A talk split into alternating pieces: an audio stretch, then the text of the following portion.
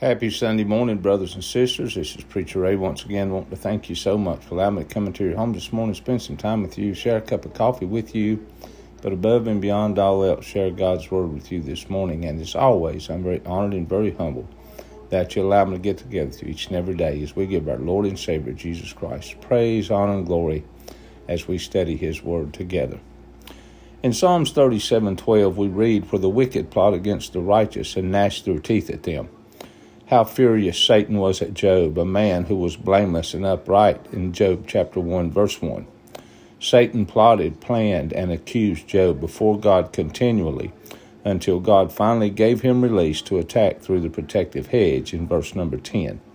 How could God do such a thing? He had confidence that Job would continue to serve him regardless of circumstances and that Job would prevail over the enemy.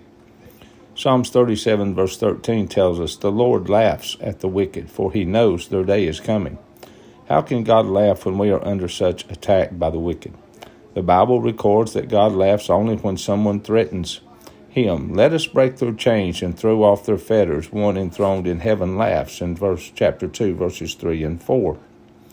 God has confidence, and he also has confidence in you, or he would not allow you to encounter trials. When you laugh at the enemy's attack, you are simply treating Satan the way God treats him. Pass on through your trial with the laughter of God. He is not threatened, and neither should you be. Daily reading scriptures are Job chapter 1, verse 1 through chapter 3, verse 26, Psalms 37, verses 12 through 29, Proverbs 21, verses 25 and 26, and 1 Corinthians chapter 14, verses 1 through 17. Thank you for joining in with me this morning. God bless. Jesus loves you, and I love you. Thank you.